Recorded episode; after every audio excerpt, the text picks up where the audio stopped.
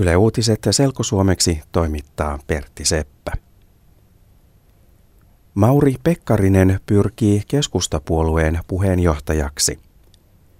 Pekkarinen on keskustan kansanedustaja. Keskusta valitsee puheenjohtajan kesäkuussa.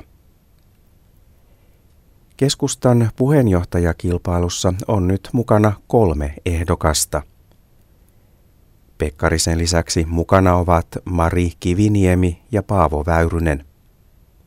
Mari Kiviniemi on keskustan nykyinen puheenjohtaja ja Paavo Väyrynen on keskustan kunniapuheenjohtaja.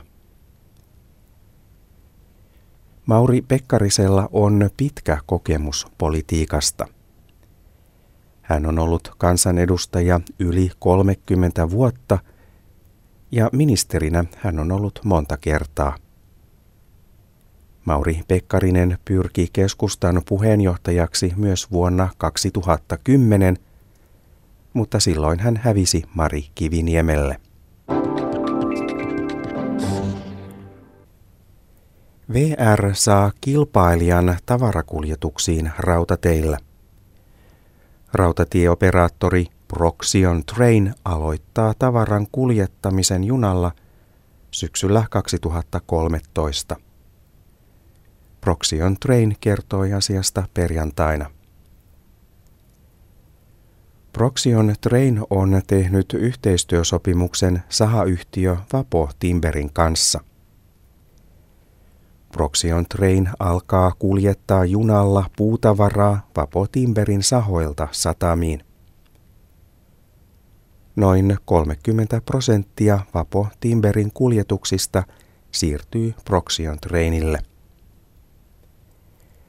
Proxion Train on Suomen ensimmäinen yksityinen rautatieoperaattori. VRn omistaja on Suomen valtio. Suomessa poliitikot riitelevät armeijan säästöistä. Riidan aiheena on ruotsinkielinen Dragsvikin varuskunta.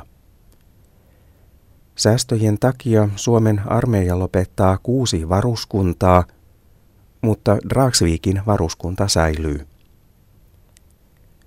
Puolustusministeri Stefan Wallin kertoi perjantaina, että hän vaikutti varuskunnan säilymiseen. Wallin sanoi, että laki määrää huolehtimaan myös ruotsinkielisestä koulutuksesta Suomen armeijassa. Siksi Wallinin mielestä Dragsvikin varuskuntaa tarvitaan. Tähän asti hallitus on sanonut, että se ei päättänyt säilyttää Raksviikin varuskuntaa kielipoliittisten syiden takia. Oppositiopuolueet eli perussuomalaiset ja keskusta ihmettelevät puolustusministeri Wallinin toimia.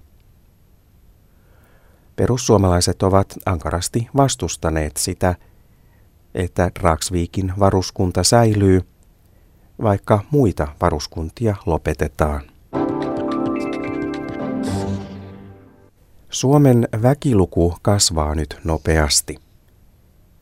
Viime vuonna Suomen väkimäärä kasvoi 26 000 ihmisellä. Asiasta kertoo tilastokeskus.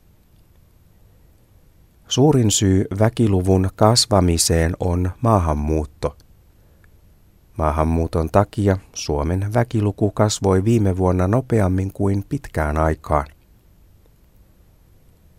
Vaikka väkimäärä kasvaa, entistä pienempi osa ihmisistä on työikäisiä.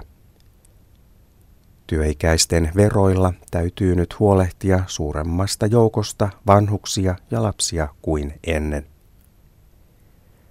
Suomessa asuu nyt 5,4 miljoonaa ihmistä. Thank you.